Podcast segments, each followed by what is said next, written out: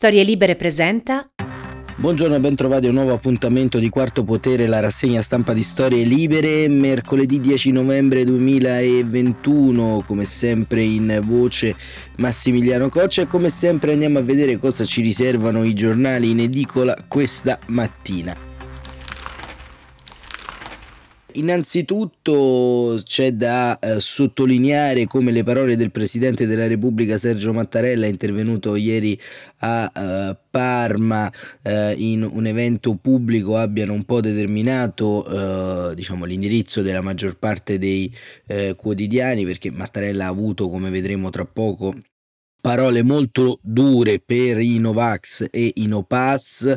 Eh, Repubblica appunto titola Basta violenza Novax e anche la stampa, Mattarella accusa le piazze Novax e ancora eh, anche Libero fa eco eh, appunto sulla legge anti-Novax che vieta i eh, cortei dal prossimo sabato. Ci sono state eh, tantissime proteste non solo per i operatori dell'informazione aggrediti ma anche e soprattutto per le eh, città che in qualche modo sono bloccate per interi pomeriggi da una uh, mandria di eh, persone senza mascherina e eh, persone che ovviamente eh, diciamo hanno altri obiettivi che solamente quelli di manifestare eh, pacificamente e quindi appunto arriva anche la, la stretta del presidente Mattarella. Di questo avviso ovviamente non è la verità che eh, abbiamo visto come nei giorni scorsi continua la sua campagna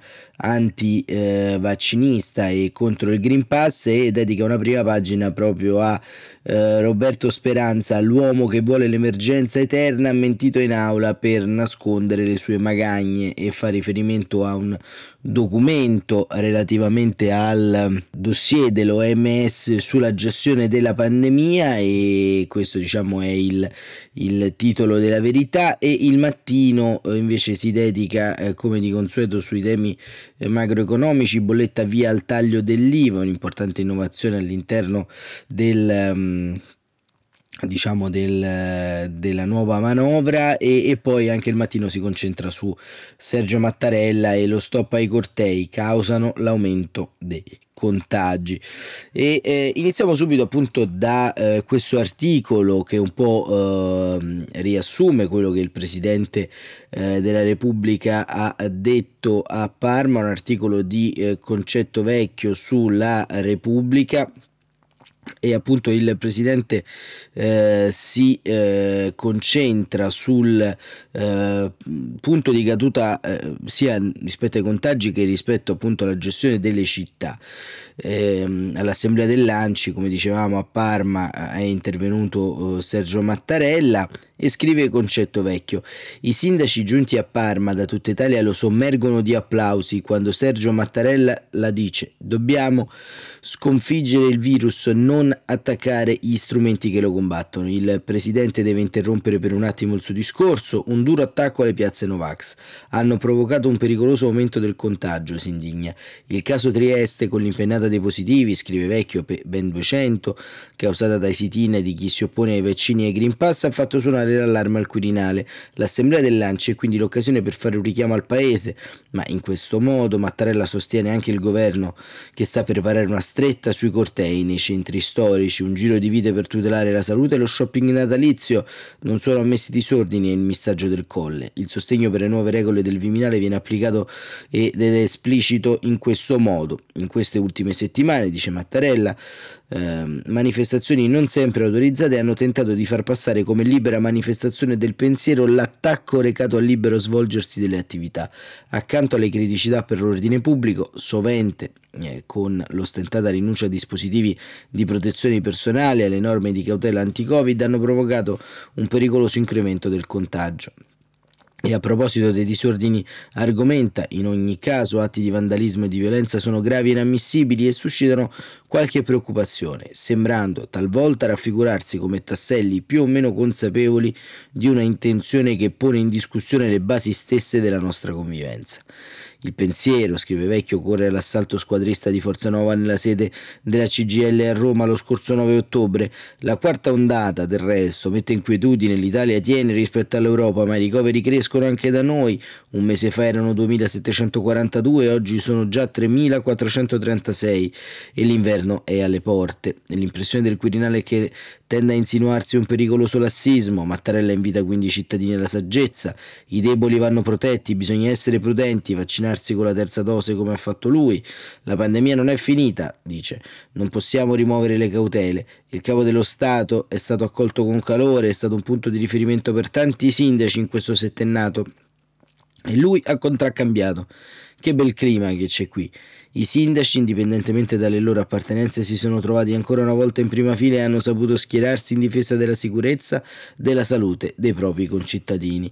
Gli elogi di Mattarella, la loro dedizione quotidiana è stata decisiva per far fronte sul campo, unitamente all'impegno degli operatori sanitari, alla crisi che il nostro Paese ha dovuto affrontare con la pandemia. Abbiamo dato dimostrazione di saggezza e volontà di ripresa. È stato fatto un grande lavoro, ma adesso occorre prevenire e contrastare le ulteriori pericolose insidie che provengono dai nuovi contagi. C'è anche una bacchettata ai partiti che sembrano aver perso l'obiettivo su come spendere meglio gli oltre 200 miliardi del recovery plan. Non possiamo vanificare la grande opportunità che si è presentata davanti a noi e la nostra priorità ad essa vanno subordinati gli interessi parziali perché non ci sarà un'altra occasione. Poco prima il presidente dell'Anci, Antonio De Caro, anche sindaco di Bari, aveva chiesto al Parlamento, che sta discutendo della riforma dell'abuso d'ufficio, di definire in maniera più netta il perimetro delle nostre responsabilità. Non chiediamo immunità, ma possono i sindaci rispondere penalmente di valutazioni che sono ascrivibili alle loro competenze? Rispondere di qualunque cosa accada nella loro città? Si è chiesto. I sindaci balzano gli onori delle cronache solo quando sono iscritti nel registro degli indagati.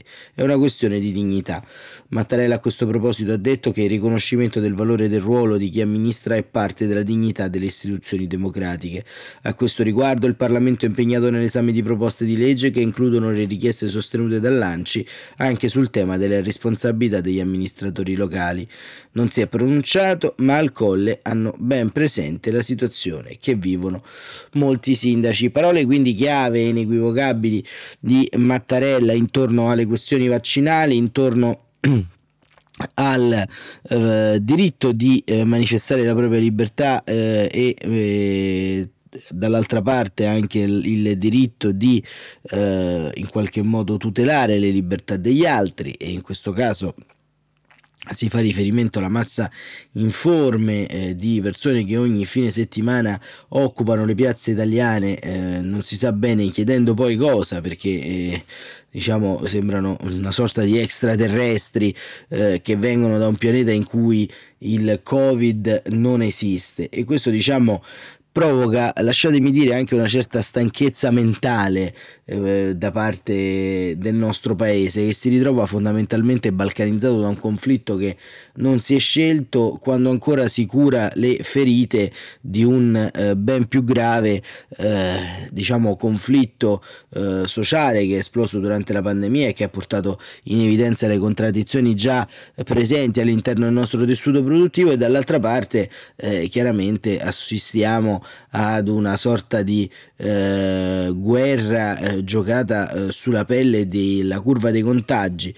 Però cercando di gettare lo sguardo anche un po' più avanti, c'è oggi un'interessante intervista, sempre su Repubblica di Giuliano Luffi, ai padri del vaccino Pfizer e quindi dei vaccini con l'RNA messaggero, perché vedete nell'arco di questi mesi eh, di pandemia ovviamente ci siamo trovati a, eh, ad affrontare un'emergenza senza precedenti, ma al tempo stesso le eh, biotecnologie, la ricerca medica e in qualche modo il genio, l'istinto umano intorno a quello che era un focus di lavoro che procedeva da diversi anni si sono concentrati per ritrovare un eh, dato comune di impegno, ovvero innovare anche eh, la eh, pianta vaccinale e al tempo stesso rinnovare anche il cosiddetto mercato dei sieri intorno a quelle malattie che eh, provocano dolori, lutti e in qualche modo difficoltà a tanti tanti, forse magari anche tanti in ascolto. E eh, appunto c'è questa intervista a Saine Tureci, i fondatori del BioNTech e i creatori del farmaco Pfizer ed è intitolata Noi padri del vaccino guardiamo oltre il Covid, con l'RNA batteremo anche i tumori e l'HIV. Giuliano Luffi dicevamo firma questa intervista e racconta così sono figli di immigrati turchi arrivati in Germania negli anni 60 gli immuno-oncologi cofondatori di BioNTech l'azienda che ha sviluppato per Pfizer il vaccino anti-covid Ugur Sain, 56 anni, nato ad Alessandretta in Turchia, e Ozlan Tureci, 54 anni, nata all'Astrup in Germania, sono sposati dal 2002 e grazie alle azioni di Biontech sono le prime persone di origine turca a entrare nella lista dei 100 tedeschi più ricchi, con un valore personale stimato da Bloomberg Billionaires Index in 10,6 miliardi di dollari. La loro avventura scientifica inizia negli anni 90 cercando un modo per aiutare il sistema immunitario a combattere i tumori, oltre a proteggere dal Covid, centinaia centinaia di milioni di persone promette eh, di usare l'NRA messaggero, ovvero il sottile filamento che nelle cellule trasporta le istruzioni per costruire le proteine, per curare in modo nuovo tutta una serie di malattie, dai melanomi alle sindrome autoimmuni a quelle allergiche. Sain e Touré ci raccontano tutto nel libro Il vaccino che ha cambiato il mondo, edito da Mondadori, scritto con il giornalista Joe Miller e eh, a Luffy chiede quando avete capito che la scienza sarebbe stata la vostra vita e Tureci scrive: Fin da ragazza sono cresciuta in un piccolo villaggio del nord della Germania mio padre era medico all'ospedale. Vivevamo lì di fronte e io lo accompagnavo regolarmente, sia quando operava che quando andava a visitare a domicilio.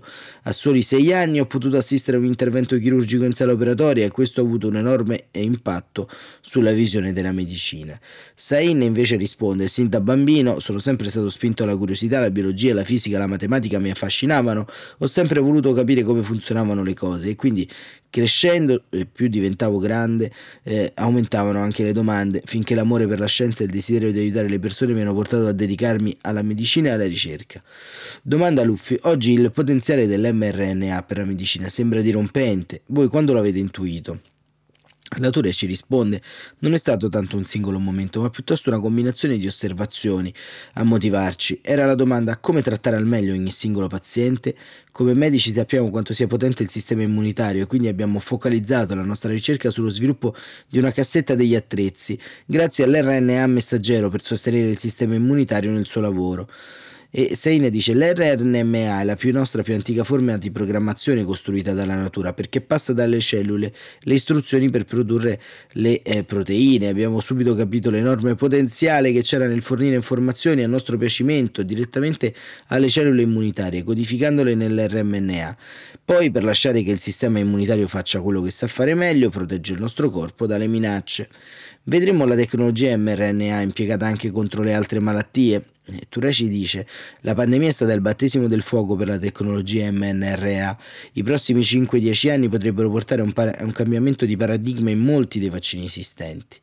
La bellezza, dice invece Sain, dell'RMNA per la vaccinazione contro le malattie infettive è che può essere adattato rapidamente e non ha bisogno di vasti impianti di produzione per la fabbricazione. Inoltre, il processo di produzione dell'RMNA è molto più rapido degli approcci vaccinali più tradizionali. Questa velocità è cruciale perché ci permetterà una cosa finora inedita, produrre vaccini anticancro personalizzati sul singolo paziente, a partire da un benchmark del suo tumore. Quando saranno sul mercato il paziente dovrebbe aspettare solo un mese dalla consegna del campione. Ecco, qual è lo stato corrente della vostra ricerca anticancro? E rispondono: Abbiamo 15 vaccini anticancro in fase di test clinico. Il più avanzato è quello contro il melanoma. Prevediamo nei prossimi 5 anni di portarne qualcuno sul mercato e di portare altri nuovi vaccini in fase avanzata di sviluppo clinico. Ma in che modo combattete il cancro con l'mRNA? Sostanzialmente in due modi. Il primo sistema usa l'RMNA per respingere il sistema immunitario ad aggredire. Invece della proteina spike, come nel caso del vaccino per il Covid, delle parti specifiche delle cellule tumorali che sono condivise e conservate in tutti i tumori di uno stesso tipo e non sono soggette a mutazioni. Così le cellule cancerose vengono riconosciute e distrutte. L'altro sistema invece è quello calibrato sul singolo paziente. Possiamo produrre un vaccino che ha come bersaglio 20 antigeni specifici del tumore di un individuo. Per quali tumori è più indicato questo approccio personalizzato? Per tutti i tipi di tumore somilido come il melanoma e il carcinoma del colon retto e dai nostri primi risultati clinici sembra ottimale per prevenire la ricorrenza di tumori. E oltre ai tumori, eh, nel 2022 dicono contiamo di iniziare il test per i vaccini contro la malaria e la tubercolosi. Andremo avanti con il nostro programma di un vaccino contro l'HIV, ma non finisce qui. Con l'RMNA ci permette di programmare il programma del sistema immunitario non solo per stimolarlo, ma anche per calmarlo e questo sarà prezioso per la cura delle malattie autoimmuni, dove i danni sono fatti da un sistema immunitario iperattivo e nella medicina rigenerativa. Torniamo al Covid, ma in conclusione, ehm, la terza dose del vaccino è necessaria. I dati raccolti oggi suggeriscono che può aiutare a proteggere una vasta popolazione di persone da questo virus e dalle sue varianti. Oltre a un ampio accesso globale ai vaccini per tutti, le terze dosi potrebbero giocare un ruolo importante per il contenimento della pandemia e il ritorno alla normalità. Se pensate a tutte le persone salvate dai vaccini come il vostro, cosa provate? Sain risponde: La nostra ricerca è iniziata con l'obiettivo di aiutare i singoli malati di cancro e ora siamo impegnati ad aiutare l'umanità. Per citare le parole, le parole di Bukowski, si incomincia a salvare il mondo salvando un uomo alla volta. E conclude la Tureci è emozionante essere stati in grado di usare la nostra ricerca scientifica in un momento così cruciale. E questa era l'intervista ai um, due fondatori del vaccino Pfizer e più in generale del vaccino RNMA, Ugur Sain e Oslem Tureci di eh, Giuliano Luffi. Ecco, vedete quanto questa intervista sostanzialmente eh, sappia di eh, futuro, sappia in qualche modo di eh, un eh, futuro che potrebbe essere eh, diverso per quanto riguarda la nostra eh, sfera immunitaria, per quanto riguarda le patologie che in qualche modo, come dicevamo, affliggono eh, una parte significativa della popolazione e che entrano in modo violento all'interno delle nostre vite, all'interno delle nostre esistenze, magari o eh, per eh, malattie che ci riguardano, che riguardano le persone che amiamo. Ecco, essere in qualche modo sempre dalla parte della scienza ci consente anche e soprattutto di essere dalla parte della nostra felicità perché ovviamente eh, questo momento così depressivo che viviamo su scala globale è anche dato da una infelicità sostanziale di fondo che è chiaramente data dalla, eh, dal timore, dalla paura di non riuscire a superare questo momento storico, ma in qualche modo l'ingegno, la forza del eh, nostro eh, del, diciamo, della nostra scienza ci porterà sicuramente non solo fuori da questa emergenza, vogliamo essere ottimisti, ma anche fuori da una serie di emergenze che hanno condizionato la nostra esistenza.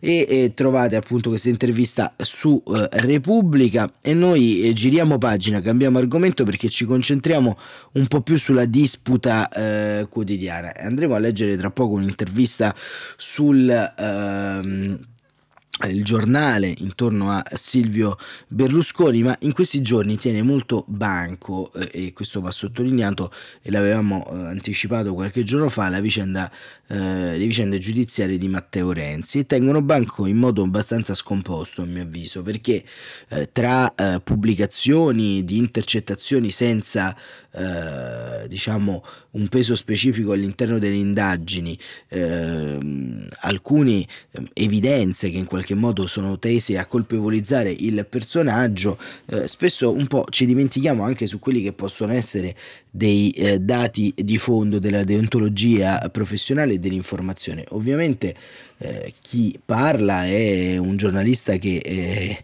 nell'arco della sua settimana svolge anche attività di giornalismo d'inchiesta, ma eh, sostanzialmente anche il giornalismo d'inchiesta si tiene su delle basi, su delle regole su dei paletti, tra cui appunto non solo una sorta di eh, live motive dettato dal garantismo e in qualche modo dalla garanzia che danno appunto i fatti certificati, ma dall'altra parte anche sulla discrezionalità di quanto viene riportato nelle carte degli inquirenti. In questi giorni, soprattutto sul Fatto Quotidiano, c'è una gincana di eh, diciamo particolari e oggi mh, mm, va eh, diciamo un po' eh, analizzato il titolo eh, del fatto diretto da Marco Travaglio.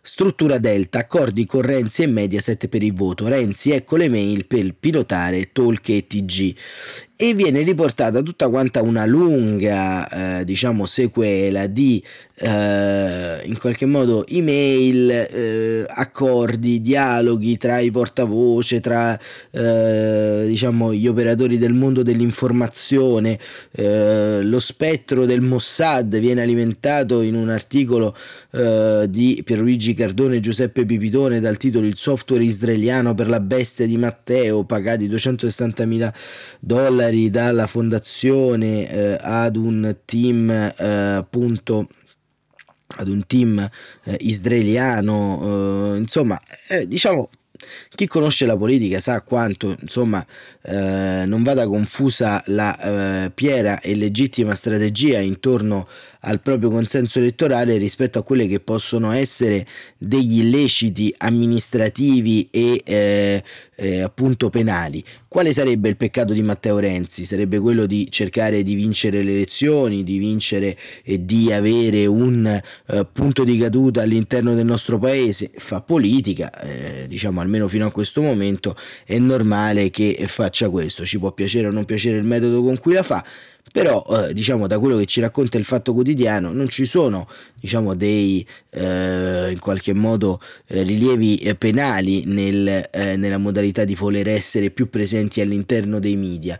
Però tutto va a finire nel calderone e però tutto ci eh, fa dimenticare forse che in realtà per quel che riguarda fondamentalmente le ragioni di opportunità esiste un problema rappresentato da Matteo Renzi ma esiste un problema rispetto alla sua doppia attività ovvero tra quella di conferenziere e lobbista internazionale e quella di senatore della Repubblica appare questo il nesso, oltre tutto quanto quello che potrà scoprire la magistratura sulle fonti di finanziamento di Open e via dicendo, ma è quello il eh, centro sostanziale del eh, discorso in questo momento storico che può diventare un pericoloso precedente. E lo racconta bene sul domani eh, Gianfranco Pasquino, membro dell'Accademia dei Lincei, perché su domani scrive un editoriale molto interessante al titolo Il problema etico con i redditi redditi del senatore Matteo Renzi. Di tanto in tanto, scrive Pasquino, ma in Italia piuttosto raramente, qualcuno solleva un argomento delicatissimo, il posto dell'etica in politica, addirittura se debba esserci un posto, anche piccolo, per l'etica in politica. Sulla scia di non pochi filosofi della politica, da Immanuel Kant a Norberto Bobbio, ritengo che la politica liberale e democratica abbia a suo fondamento un'etica. Intendo per etica alcuni principi fondamentali che da rispettare e praticare senza eccezione alcuna. Fra molti principi che stanno alla base del liberalismo, la parola sulla bocca di molti che non sanno di cosa parlano, sta quello praticamente costitutivo che il potere politico, nato per equilibrare e contrastare il potere economico, deve essere e rimanerne separato, non deve essere usato per acquisire potere economico. A sua volta il potere economico non deve mai trovarsi in condizioni di controllare il potere politico, di subordinarlo, di imporre le sue preferenze e i suoi interessi. L'esistenza di un conflitto fra gli interessi privati e i doveri pubblici è un vulnus gravissimo che può indebolire e svilire qualsiasi politica liberal democratica. Dal punto di vista liberale, utilizzare le cariche politiche per ottenere ricompense economiche di qualsiasi entità e di qualsiasi provenienza è un comportamento non etico, scrive Pasquino. Potrebbe essere anche un comportamento non necessariamente illecito dal punto di vista delle leggi vigenti. Tuttavia la sua non eticità appare lampante. In molti sistemi politici vale il principio che ai detentori di cariche di rappresentanza e di governo bisogna negare la possibilità di ricevere denaro in cambio di prestazioni come lezioni, conferenze, consulenze, finanto che hanno una carica. La razio, che non è solo probabile che siano interpellati, reclutati e pagati quasi esclusivamente perché hanno quella carica, ma perché è assolutamente probabile che coloro che ricompensano quelle prestazioni lo facciano in buona misura anche per ringraziarsi quei politici. Più o meno inconsciamente i politici che ricavano guadagni dalle loro attività a favore di associazioni e governi, di persone o enti, finiranno per non sentirsi liberi quando gli interessi dei loro donatori faranno capolino. Scrive Pasquino, saranno influenzati nelle loro argomentazioni pubbliche, nelle decisioni da prendere, negli emendamenti da scrivere, nelle leggi da votare. Non potranno mai essere al di sopra dei sospetti, cosicché quei sospetti legittimi o no, inquineranno il dibattito pubblico, renderanno problematica la trasparenza dei processi decisionali, colpiranno miglioreranno la qualità della democrazia. Forse, come sostiene il senatore Matteo Renzi, le sue conferenze sono laudamente pagate perché riflettono l'importanza di insostituibili conoscenze derivanti anche dalla sua esperienza di capo del governo, ma non sono penalmente rilevanti. Certamente però sollevano un problema etico. L'uso del potere politico per l'ottenimento di profitti economici di prima grandezza. Nella patria del liberalismo, la Gran Bretagna, molti affermerebbero it's simply not done non sa da fare in sostanza, scrive Gianfranco Pasquino sul domani. E questo mh, che riflette Gianfranco Pasquino però è una reazione a catena, è una reazione a catena fondamentalmente, l'indebolimento della politica, di anni e anni di qualunquismo, di populismo, giocato in principal modo dal Movimento 5 Stelle sulla pelle delle istituzioni democratiche, l'abolizione del eh, finanziamento pubblico ai partiti, fatto in in specificato modo dall'allora Presidente del Consiglio Enrico Letta e sostanzialmente un indebolimento dei eh, cosiddetti privilegi che altro non sono, per come sono stati immaginati dai padri costituenti, come il gettone per la libertà dei deputati e dei senatori, quindi decurtando indennità, decurtando le immunità, sostanzialmente hanno portato ad un problema etico di vaste proporzioni, perché oggi come oggi eh, fare il deputato, fare il ministro, fare il sindaco non è conveniente, non è conveniente per ragioni strettamente economiche, perché si guadagna molto di più a fare il lobbista, si guadagna molto di più a fare il conferenziere, come ci racconta il senatore Matteo Renzi. E chi ha ridotto la politica sempre di più ad un affare per ricchi, lo ha ridotto chi nell'arco di questi anni ha soffiato sul fuoco del populismo. Quindi il fatto quotidiano che fa una campagna sicuramente strumentale contro Matteo Renzi, in realtà è causa causa dello stesso male di Matteo Renzi, è causa di quella eh, volontà eh, in qualche modo di rendere la politica un esercizio eh, non trasparente per eh, la gestione e il controllo delle proprie eh, cose pubbliche, ma di renderla debole, debole nei confronti di una molteplicità di poteri che sono alla base poi di qualsiasi democrazia liberale, sono il potere eh, giuridico, quindi la magistratura, il potere economico, quindi le aziende aziende e, e, appunto il potere legislativo è sempre più schiacciato come ben eh, ci fa comprendere Gianfranco Pasquino tra eh, questi due. Poi si possono fare le inchieste su tutte quante le cose del mondo, su tutti quanti gli argomenti del mondo, ma comprendere che vi è un problema in specificato modo di opportunità politica eh, che non sempre è, è, penalmente rilevante, è in qualche modo il tema principale che eh, dobbiamo affrontare come paese, perché altrimenti, in virtù di questi temi principali, nel 2021 ci ritroviamo ancora una volta l'intervista a Silvio Berlusconi intervista a Silvio Berlusconi sul giornale e perché ce la ritroviamo? Non perché Silvio Berlusconi non possa in qualche modo rilasciare interviste, ma perché è stato proprio Silvio Berlusconi a iniziare questo drammatico smottamento etico nel nostro paese e nel 2021, dopo eh, oltre un ventennio di dominio incontrastato sulla scena pubblica e, e, e un trentennio di influenze sul paese, Silvio Berlusconi continua a dare la linea e vediamo come lo fa perché sul eh, giornale scrive, eh, intervistato dal direttore Augusto Minzolini, Draghi resti premier, il responsabile interrompere il suo lavoro, chi sta al colle rappresenta l'Italia al di là degli schieramenti. Il presidente di Forza Italia, scrive Minzolini, sulla situazione sociale e politica, la maggioranza ha accettato compromessi per privilegiare l'unità nazionale, ma molte nostre indicazioni sono state accolte. Poi sulla futura elezione del capo dello Stato, il centrodestra è in grado di esprimere candidature di livello. Il Cavaliere fa anche l'attacco al sussidio grillino reddito di cittadinanza, abusi vergognosi sul reddito.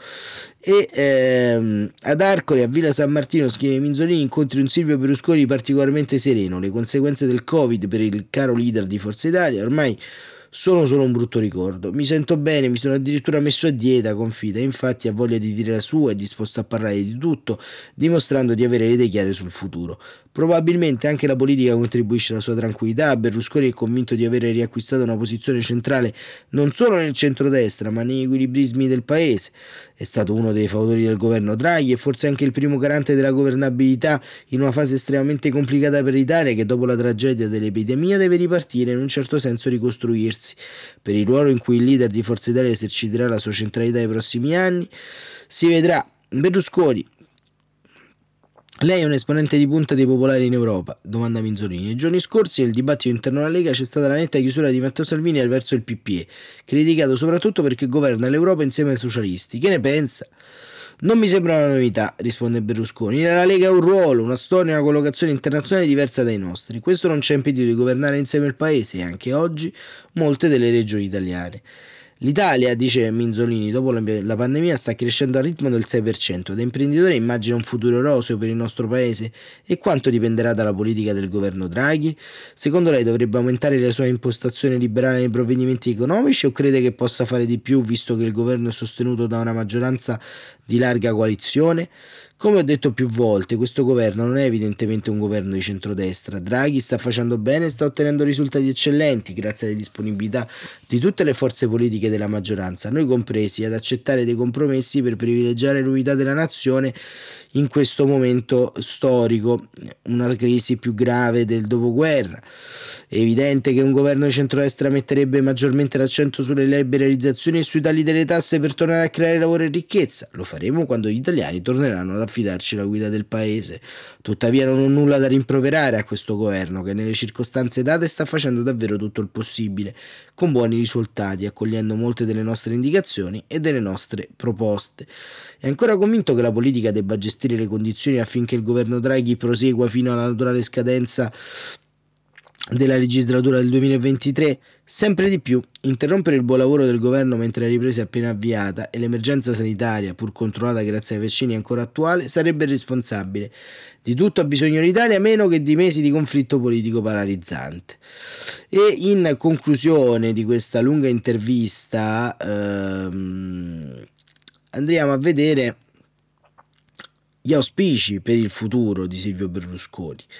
Minzolini dice: Lei è un inguaribile ottimista, Presidente. Crede che per il nostro paese il peggio sia alle spalle e ci siano le condizioni per far ripartire l'Italia come negli anni del boom del secondo dopoguerra? Sì, gli italiani meritano di farcela. Loro hanno dimostrato in questi anni drammatici, hanno affrontato la tragedia della pandemia con spirito di sacrificio, solidarietà, responsabilità, disciplina. È anche per questo che oggi sia gli indicatori sanitari che quelli economici sulla ripresa sono relativamente migliori in Italia rispetto a molti altri paesi europei. Naturalmente gran parte della strada è ancora da fare e i pericoli sono in agguato, ma credo che stiamo camminando nella direzione giusta. Il mio è l'ottimismo della ragione, non solo quello della volontà. Il modo nel quale i miei connazionali hanno risposto all'emergenza mi ha reso ancora una volta orgoglioso di essere italiano.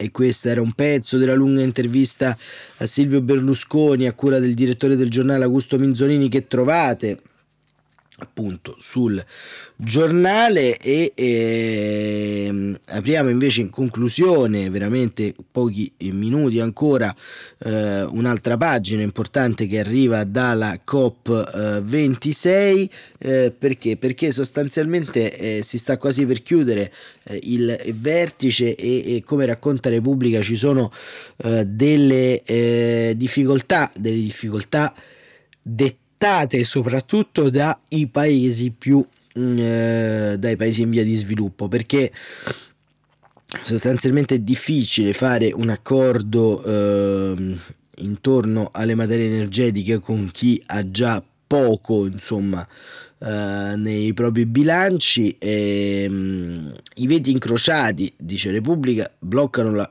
COP26 Johnson cerca un accordo in extremis e eh, appunto Luca eh, Fraioli e Antonello Guerrera ci descrivono ehm, diciamo quello che avviene ehm, e scrivono insomma se qualcuno l'avesse capito alla COP26 questione di vita e di morte. Ieri i negoziatori hanno lavorato tutta la notte alcuni gruppi anche 24 ore fila. Del resto c'è una montagna da scalare ha detto Alok Sharma il presidente della COP26 si sente puzza di fallimento oltre alle conclamate resistenze di Cina e India, ieri è saltato anche un annuncio pensato dai britannici sullo stop alle vendite di vetture a diesel e benzina dal 2035, con gli Stati Uniti che si sono sfilati perché per noi è impossibile.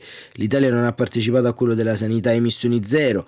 E così dopo l'arrivo della parlamentari statunitensi Nancy Pelosi e la star Alexandria Ocasio-Cortez L'America è tornata, al cruciale vertice sul clima di Glasgow stamattina aggiungerà anche il padrone di casa, ossia il primo ministro britannico Boris Johnson Johnson per salvare con ministri e negoziatori il salvabile. Johnson a prendere Repubblica dirà queste parole: c'è ancora tanto da fare, è tempo che tutti i paesi vadano oltre le loro differenze, dobbiamo riunirci per salvare il pianeta, i cittadini del mondo e tenere vivo il sogno di più 1,5 gradi. Ma come ha spiegato uno studio di German Vac e Legambiente ieri, nessun paese ricco al mondo ha raggiunto singolarmente questo obiettivo nel 2020. E questa mattina appunto avremo anche un primo abbozzo di cover decision e, e vedremo insomma quello che eh, diciamo uh, avverrà. E poi c'è l'intervista interessante sempre Antonello Guerrera a Niall Ferguson uh, lo storico scozzese che dice lo scontro sul clima è parte integrante della seconda guerra fredda. Bene, allora anche per oggi abbiamo concluso, avete visto una pagina molto ampia, diversa tra i tanti temi Torneremo nella giornata di domani anche ad occuparci ad esempio di Afghanistan dove vi consiglio di leggere un'interessante analisi oggi sul eh, foglio e apriremo anche eh, un po' eh, la politica estera che oggi abbiamo lasciato eh, in eh, disparte per concentrarsi un po' sulle questioni pandemiche e nazionali. Come vedete insomma il momento è particolarmente delicato e fondamentalmente eh, la partita sul colle si giocherà intorno a tre temi fondamentalmente la tenuta democratica intorno alla questione pandemica, la tenuta economica, ma soprattutto la tenuta democratica. Forse più che mai in questo momento storico siamo chiamati tutti quanti ad uno sforzo in avanti per riprendere le parole di Gianfranco Pasquino, il professor Pasquino, siamo chiamati ad uno sforzo etico per cercare in qualche modo di immaginare un futuro differente dopo la pandemia, perché non basterà il PNRR e eh, un eh, diciamo diverso accesso al mercato economico e del lavoro per avere un paese diverso. Forse bisognerà rimettersi in condizione ed impegno per partecipare in modo diverso al dibattito pubblico. Questo è davvero quello che emerge dalle eh, pagine di oggi e dagli auspici del presidente Mattarella. Per oggi è davvero tutto, grazie davvero per essere stati con noi, ci risentiamo domani mattina sempre alle 7.35, sempre qui su Quarto Potere, la rassegna stampa di Storie Libere, buon proseguimento di giornata.